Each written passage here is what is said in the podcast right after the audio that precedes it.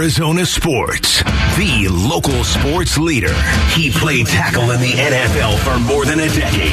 Max Starks. Max Starks. Maximum football. Maximum brought to you by Carol Royce, Keller Williams Realty East Valley. Get more money selling your home. Go to higherprice.com. That's higherprice.com. Please welcome from the University of Florida, tackle Max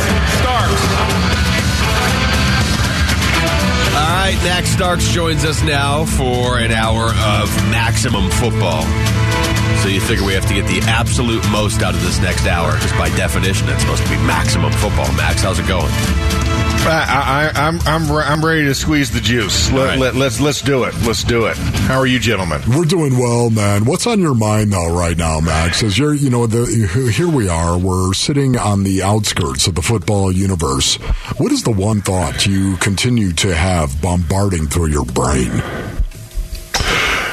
I just think about you know the future of the quarterback position, right? Why do you think about the future of the quarterback position? because you know, because I'm just looking at the amount of young guys that are in this championship weekend. Yeah. and there's not a lot of age separating any of them. And then all of the young talent that is still in this league, talking year six and under, and thinking about back when I played, like you know, there was a clear dissemination, you know, in ages. It was almost like it was almost like a food pyramid of football, right? Um, and you had like Brady and Manning up here, Drew Brees trying to get in that conversation. Then there was like the Eli category and the Philip Rivers of the world, right? And then Aaron Rodgers comes in, and there's just like all of these. Whereas this one, it feels like there's just more equitable talent across the board for the young guys. They don't look as young. They don't act as young. Um, and it's just pretty cool. It's just pretty cool. Just just mm-hmm. thinking about the future of how that looks, and then also wondering, you know, the last position I feel like to really evolve in this whole process is offensive lineman, and what what's our next evolutionary step in the sport of football? You know, what new things can be created because obviously we look at defense, right? You have hybrid players that are playing all over the place. You have edge rusher category, pass rush specialist categories for the defensive linemen. They're getting leaner, faster, quicker. But for offensive linemen, we're getting smaller. But I, it's like, where is that? Where is that next step that they take? What what becomes? you know, the cool thing. Remember we used to have like the tight and the strong tackles and guards? Yes. Where they, they literally would go to the strength and the weak side. Like, Yes. like, I mean, th- you think about that, like that's the only thing in that and going overload with an offensive line. Like really, where's the innovation for offensive line? So, so that's what's, that's what's been on my mind as far as the I say universe. look at Trent Williams.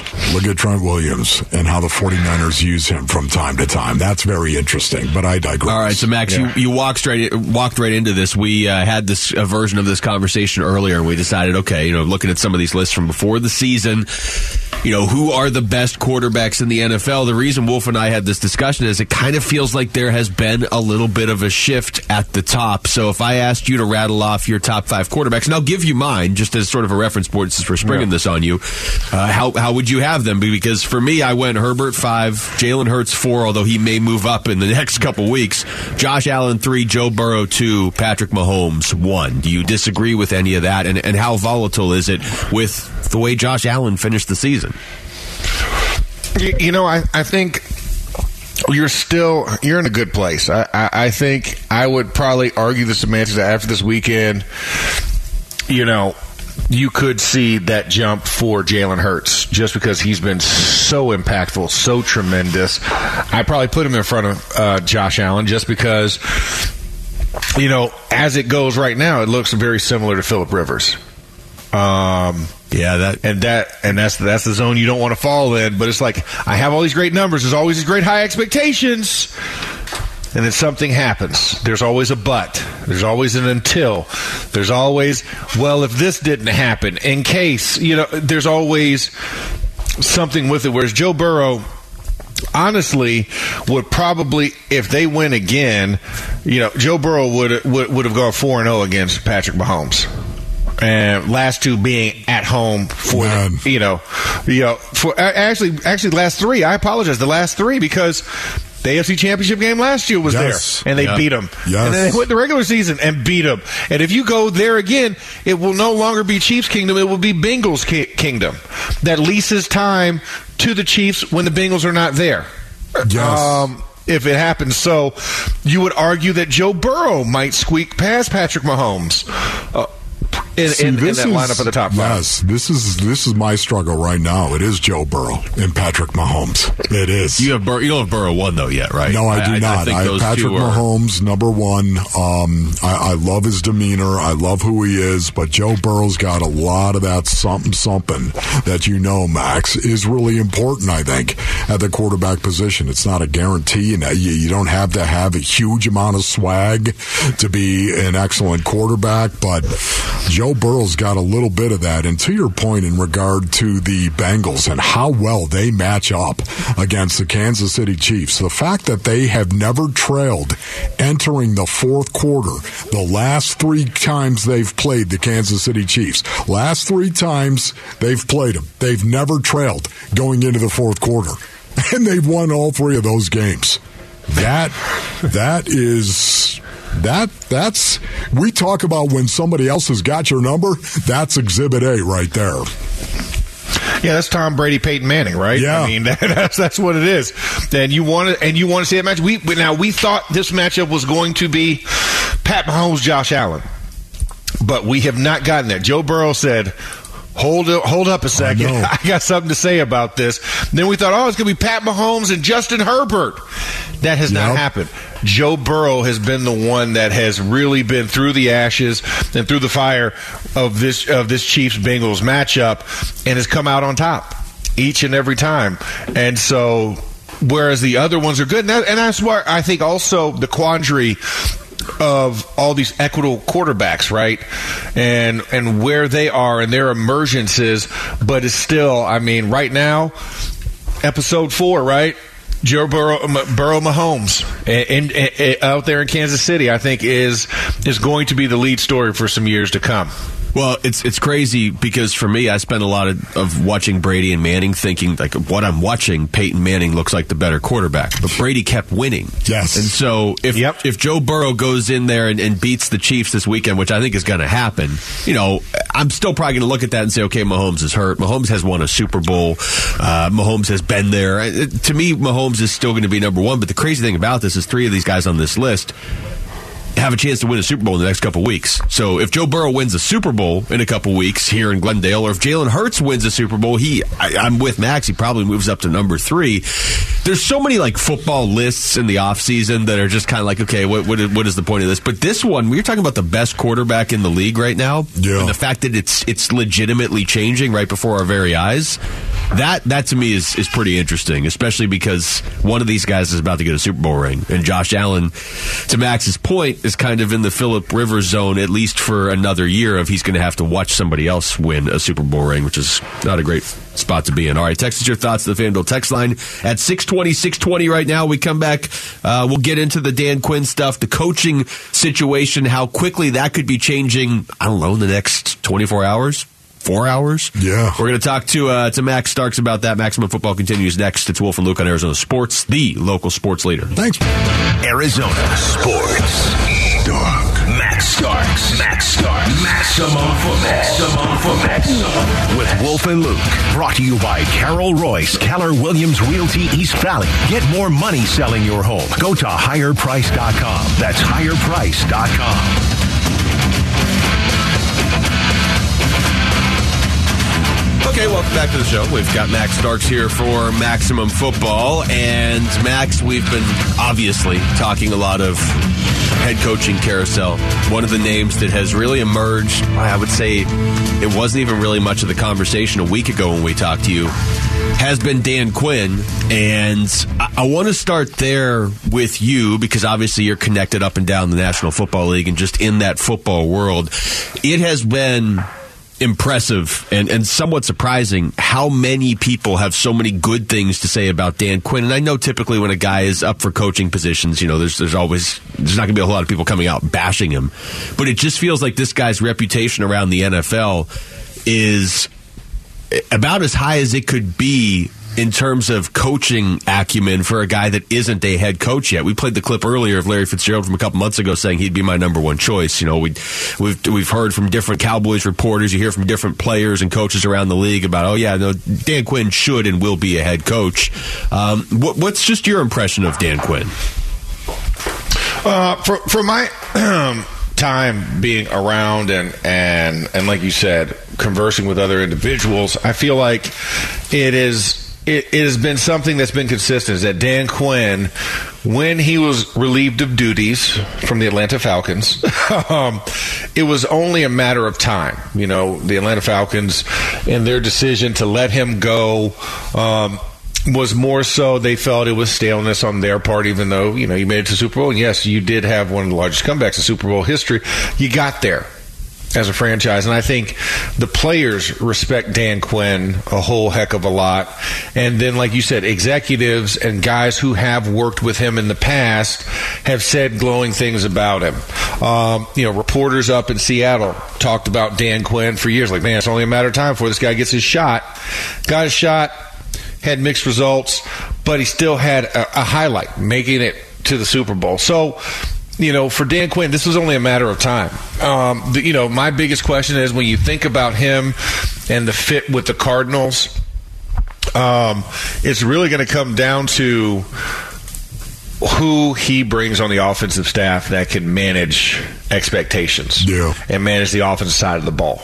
Because you had such an offensive centric minded coach that catered to it and was was used to it and was enveloped in it that you know to go for a defensive minded coach who is he going to trust to handle the offensive side of the ball and I'm sure he'll be more democratic in his time, right? He'll be more of a true head coach, but who he picks and who he brings on that staff is really going to matter. Does that resonate with the guys on that side of the ball? The leaders on that side, the players whichever ones are left, um, will they resonate with that? So, a big job for him to really show what his depth of his his pull is to find the right guys that will fit in properly.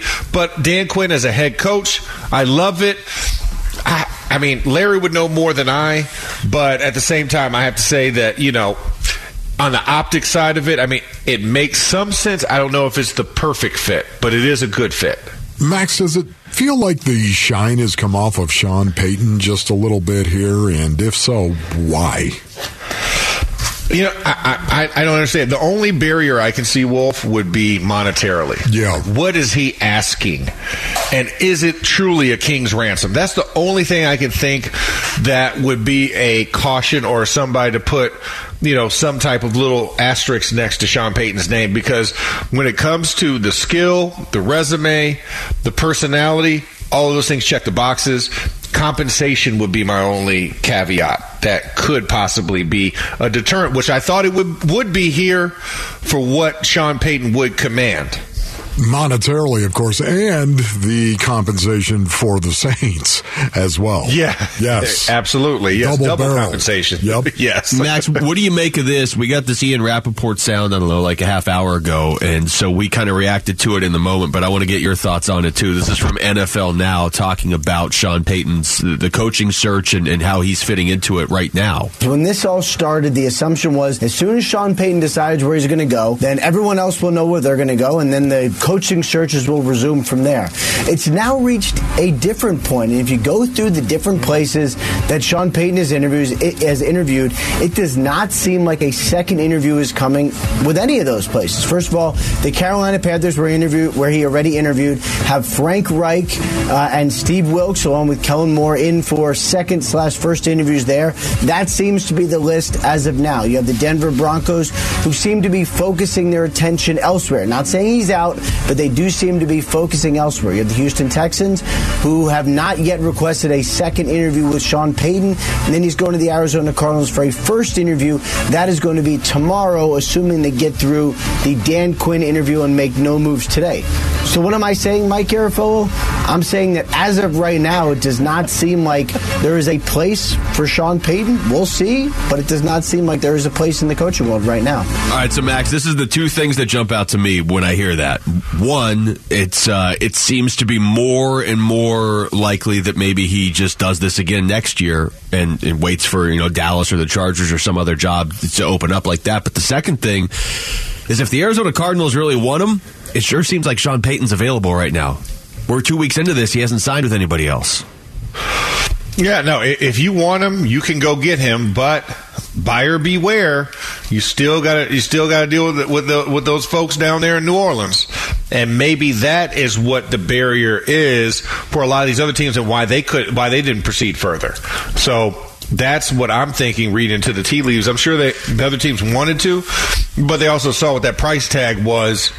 You know, coupled with what Uh, Sean Payton would would require is what the Saints would require to retain the services of Sean Payton that makes it really tough. So, Max, how much stock do you put into the fact that Dan Quinn has been in the league for over 20 years, of course, and he's been with six different organizations, and the ability to build a coaching staff? The last coaching staff that he was on, we went over this. It was incredible to see it. It basically was a who's who amongst future head coaches in the National Football League. I think there's something to that as well. Do you? No, I think it is. I mean, eh, there, there, there's something special about true leaders of men. They bring the best out of those that they surround themselves with. They elevate their game, which in all, which in essence elevates all those around them and it forces them to be better and more accountable. And therefore, when you have that type of environment, yes, it's ripe for other head coaches because you know that's why we get into the whole coaching tree and where these guys came from because it matters. Like coaching trees matter. Yeah. Um, when teams are evaluating this, what, which tree did he come from? Did he come from Parcells, right? Did he come from here? Did he come from Belichick? Did he come from Saban? Oh, did he come from my? Where, where do they come from? Where are all these different coaches coming from? They all matter because all of those things lend the influence that that coach is going to have already in his mindset, but also how he inflects into those into those young men as well when they're leading them. So I think it's that combination and that balance that you must have between you know where he's come from and who he's bringing along with him. Max, and I know there's no definitive answer to this, but why do you think we are over two weeks into this and none of these five teams have hired a head coach? And at least a team like the Cardinals, you can look at and say, okay, well they just they just moved on from Cliff two weeks ago. Some of these teams like Carolina and certainly Indianapolis, and I would imagine to a certain extent even Denver, have known they were going to be looking for a coach for a long time. Got to wait for DeMeco Ryans to get free. Just joking. No, um, but you have to think that there, there, there, there's a number of coaches who are on these teams that are progressing towards a Super Bowl, right? Steichen as well out of out of Philly. I'm sure they want to take a stab at him and so I think that that's the reason why a couple of these teams are kind of banking on some of those coaches. Now they have requested for them, but I don't think they can ask for a second until you know after this weekend they'll decide how they're going to proceed. Because if they are going for a Super Bowl, that's a little bit longer delay. But if the you know championship weekend is the end of it, then they'll obviously have a lot more leeway. So I think that's kind of part of it. And the other ones, we're just waiting to see the dust settle. I mean, there's a there there there are what? Um, well, now after Bill O'Brien going yesterday, where ten offensive coordinator positions still wide open. I want to say, yeah, I think you're uh, right. There was actually. thirteen. There was thirteen at one point. So I mean, when you look at that, that that makes it, whoo. You know, there's a lot of things that need to be filled. Not only staffs, but high ranking positions on teams that are stable. So, it, so it's it's one of those things. There's a lot of vacancies, and I think a lot of indecision on, on a lot of people's parts. And I think after championship weekend, you start to get a little bit clearer picture. All right, we come back. We'll get back to the stuff that's happening on the field. What is Max's biggest takeaway from the NFL playoffs been so far, and who would he like to see in the Super Bowl in Glendale in a couple weeks? Maximum football continues. It's Wolf and Luke on Arizona Sports, the local sports leader.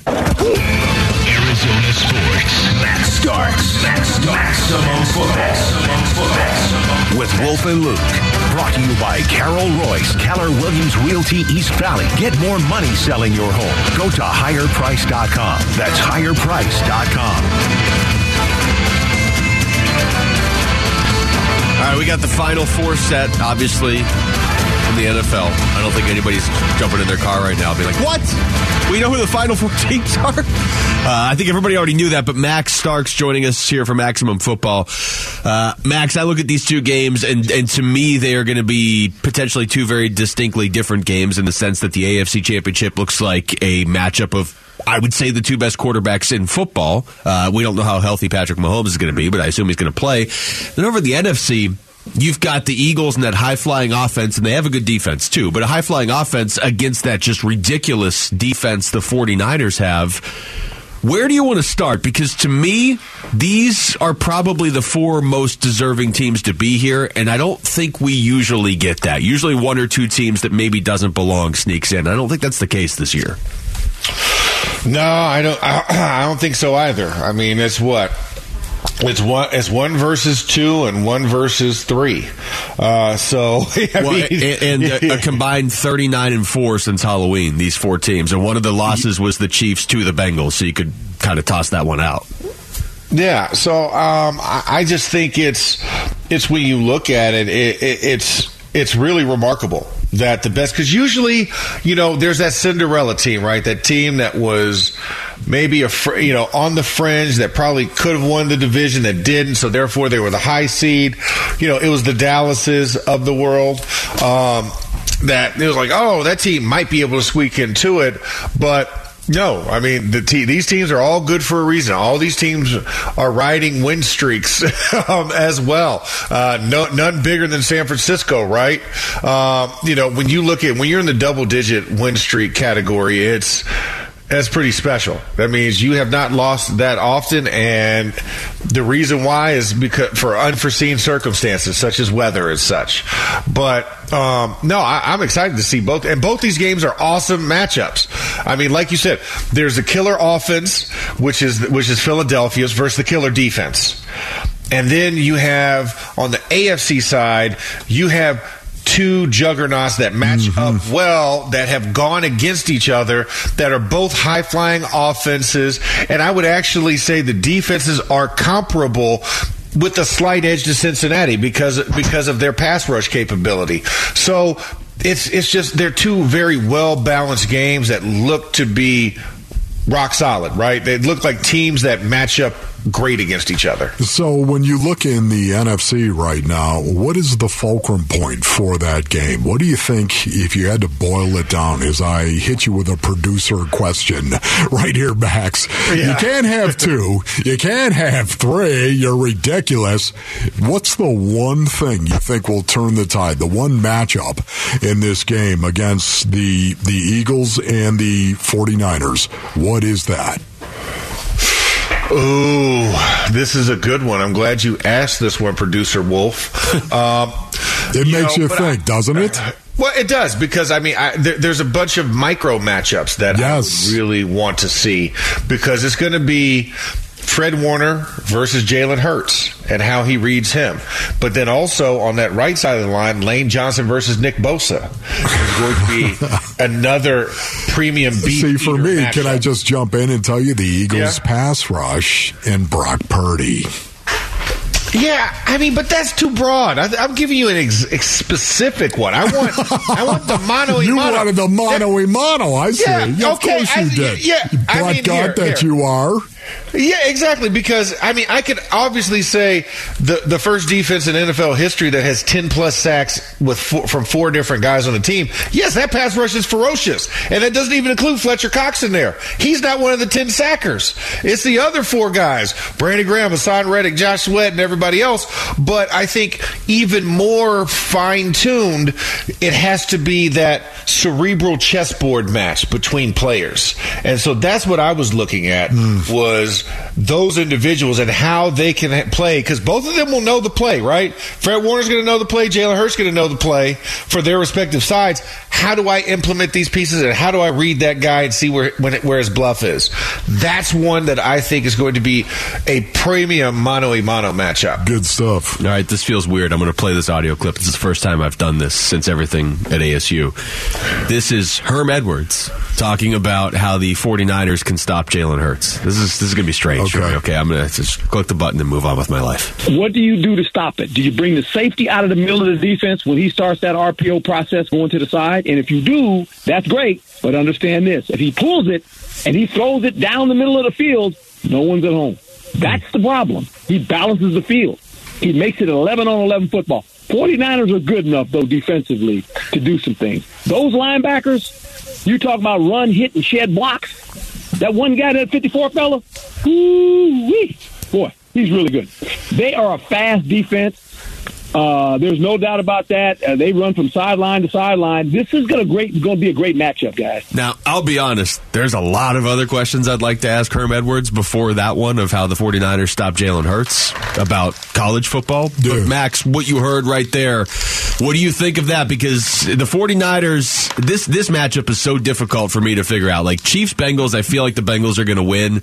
Eagles 49ers, I would not feel comfortable picking against that Niners defense at all. And yet, Jalen Hurts and the Eagles had the best record for a reason.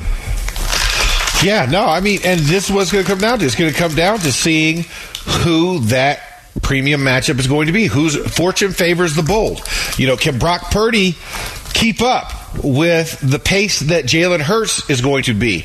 Is Jalen Hurts truly, you know, in a better place post shoulder injury? Has he healed enough? And can he stabilize himself enough? Because he's going to have to throw himself out of some situations. They're not going to. They're not going to be able to just run roughshod like they did against the New York Giants a week ago through Leonard Williams and uh, and, and Dexter Lawrence last week. Like this is going to be a tougher crew. And then that Philadelphia Eagles pass rush, you still got to get past Trent Williams and Mike McGlinchey. Um, so there, there's a lot where both of these these lines are built to neutralize each other. So the question is, which which side of the dam cracks first, right? you know, um, is it going to be the San Fran side or is it going to be the Philly side? Because I think it's both fantastic offenses, but Brock Purdy's your X factor because he's so young, and we've seen him be a little bit more human and not otherworldly like he has been most of the season. We've seen the ups and downs of rookie quarterback play. So does the rest of the team support him in that moment if he does turn back to a mere mortal?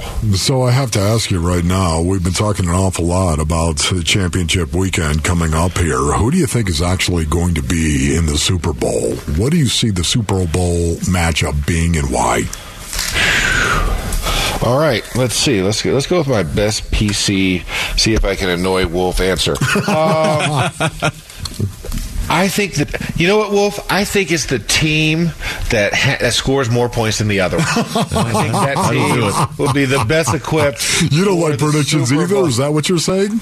I'm not a huge prediction fan, you Yeah. know, but but I do, but I but I- because I love this matchup so much, I don't want to rush that process, right? I Yeah. want to enjoy Sunday, Yeah. because I don't want to give, I don't want, I don't want to cheapen That's that a great experience when I, when I sit down and watch it. Yeah, Yeah, no, honestly, you. Want, I want to see good games. That's what I want to see. But you know, And I think that's we're what going I to feel see like it's good going to be. Yeah, it's going to be. uh, They're going to be. I, I feel like the both of these teams are so well matched.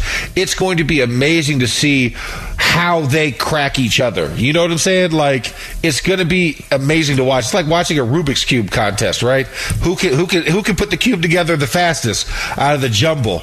And it's going to be interesting. And I, I, I'm just I'm just excited for Sunday. It better be better than watching a Rubik's Cube contest. I will be disappointed on Sunday if it's like that, Max. Uh, no, look. It, I would be ecstatic. I love Rubik's cubes. Have you seen when they start doing this? The, you know, not only the, just the little three by threes, but you get the four and the five by fives. I mean, those are crazy. Yeah, that sounds scintillating. I can't imagine any of these games being lopsided unless Patrick Mahomes is like, you know, too hurt to play or he goes out there and hobbles through two series and then we see a lot of Chad Henne. Otherwise, I mean, Bengals Chiefs should come down to which quarterback makes a play at the end, which is what we all want to see. Yeah. And Eagles 49ers, man, usually when we get to this point, to me, the Super Bowl prediction with four teams left is you almost just kind of close your eyes and who do you see getting there? And I'll be honest, I keep seeing Cincinnati and Philadelphia, but I cannot, in good conscience, pick against the 49ers. I just can't. because of that defense right there. For me, honestly, uh, the the matchup of Brock Purdy. I'm sorry, the matchup of Brock Purdy against that number one rated pass rush of the Philadelphia Eagles, number one in sacks per attempt, and they turn over their opponent via interception as well. Number six in the league in interception ratio. The Philadelphia Eagles. Is this the game? It finally catches up to Brock Purdy. All I can tell you is the final score of that game is going to be 24 20. I just can't tell you who wins. That's all I can tell you. Is that good enough? Is that anything? no, it isn't. Well, I tried. All right, we come back. Mel Kiper Jr. has released his first mock draft of the year. So, who does he have the Cardinals taking at number three? And what does he say about that pick? He had pretty strong words, actually. And does Max Starks agree? We'll get into all that next. It's Wolf and Luke on Arizona Sports, the local sports leader. Arizona Sports, the local sports leader. He played tackle in the NFL for more than a decade. Max Starks. Max Starks. Maximum Football. Maximum brought to you by Carol Royce, Keller Williams Realty East Valley. Get more money selling your home. Go to higherprice.com. That's higherprice.com. Please welcome from the University of Florida, tackle Max Starks. Final hour of the show here on a Wednesday. Final segment with uh, with Max Starks, who joins us every Wednesday for Maximum Football, and we're going to look a little NFL draft. I know this is something we can do quite a bit in the coming months, but considering you know, there's so many mock drafts that come out now, Wolf, but there's a couple that immediately when there's a new version of those, or in, in the case of this one, the first one of the year, it gets your attention. And Mel Kiper Jr. is uh, at, at the top of that list. So he put out his uh, initial mock draft. Remember, 31 picks in the first round this year because Miami had to forfeit theirs. Uh, for tampering violations. So that impacts the Cardinals because that means your second round pick is pick 34 instead of 35. He goes through, he has Jalen Carter out of Georgia going to Chicago at one. He has CJ Stroud going to Houston at two, which is a bit of a surprise to some people.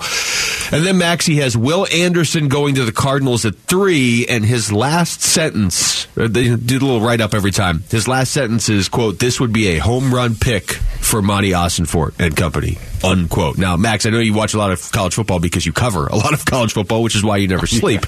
What can you, uh, what, what, what's your reaction to, to that line about Will Anderson? And just what can you tell us about Will Anderson in general? Oh, um, yeah, he would be a no-brainer. Uh, first and foremost, uh, he's a guy that I identified as easily probably one of the best plug-and-play guys to make the jump from college to pro. Um, his skill set, d- the dude is tenacious. He he he uses his hands really well. He's always moving towards the quarterback, which I love. You know, no matter what the hand fighting is, he's always moving his feet in the direction of the quarterback. And he's explosive. I mean, the guy's explosive off the line. I think when you're talking about Cardinals' needs, this this is one of those obvious needs. Once you decided to move on from Chandler Jones, and even while Chandler Jones was here at certain points, you needed the opposite pass rusher. Now you need the main pass rusher to then build the because we have the auxiliary guys, but you need the focal point guy, the guy who's going to draw the double teams and can possibly defeat those double teams. And I think this is one where you think about how Kayvon Thibodeaux translated well in his rookie year coming from Oregon, going to the Giants. I think Will Anderson is even a bigger version of that. I think a better, more all-time type of player versus Kayvon Thibodeaux, who kind of takes plays off at times. I think Will Anderson is the one that actually is more consistent. From my time watching him at Alabama, that's what he's always been. He's been the focal point for like the last two years on that defense. So, talk to me a little bit about Jalen Carter. Who do you think? I, know it's impossible to say this, but Jalen Carter, would you rather have a dominant three technique? or a great edge guy? What would you rather have? Because okay, I'm feels like answer, leading the witness here. To be I, honest, well, okay, uh, I, I Yeah. just I'll let you answer. Okay, so I love Jalen Carter, but I feel like I, I, I wanted Jordan Davis a year ago. Um, I think Jalen Carter's good. I think he showed moments where he has been unstoppable, but I don't know if he's going to bring that every play. This isn't Aaron Donald we're talking about, right? This is a very big standard issue three technique that is physical at the point. I, if I'm the Cardinals right now, as much as I chagrin and talk about the run defense of this team and needing to have the interior bolstered, I think with this high a pick, I would rather put my money on Will Anderson than Jalen Carter. Okay, there you go, right there. But but that got a little bit personal. Just theoretically, overall, would you rather a dominant three technique? To me, is the most dominant force in the football universe. So to me, Oh, yeah. that's the one thing that I feel like Jalen Carter has going for him. Yeah, well, I think, and, and he and he's going to draw a lot of attention. But just from the film that I've watched and the games I've called with him, uh, there's moments where you forget he's on the field.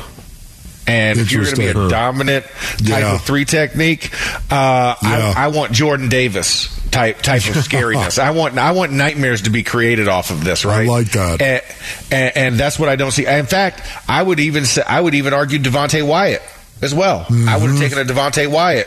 I mean, Jalen Carter's good, and when you're thinking about this year's crop, he's the best of the crop. Yeah. but I don't know if I can say that for me seeing him that I would say, yep, that's a guy I need immediately over a Will Anderson Because- who I've seen as well. Because Will Anderson is a baller. That guy, that guy loves the game and he plays the game the way that it should be played. So, Max, uh, the other wrinkle here, obviously, is Monti Ossenfort comes from that Patriots mentality of, hey, let's, t- let's take this one pick and turn it into three picks, and then we'll take one of those and turn it into three more picks. That that group where it's like, if you grant them three wishes, they use their third one on three more wishes.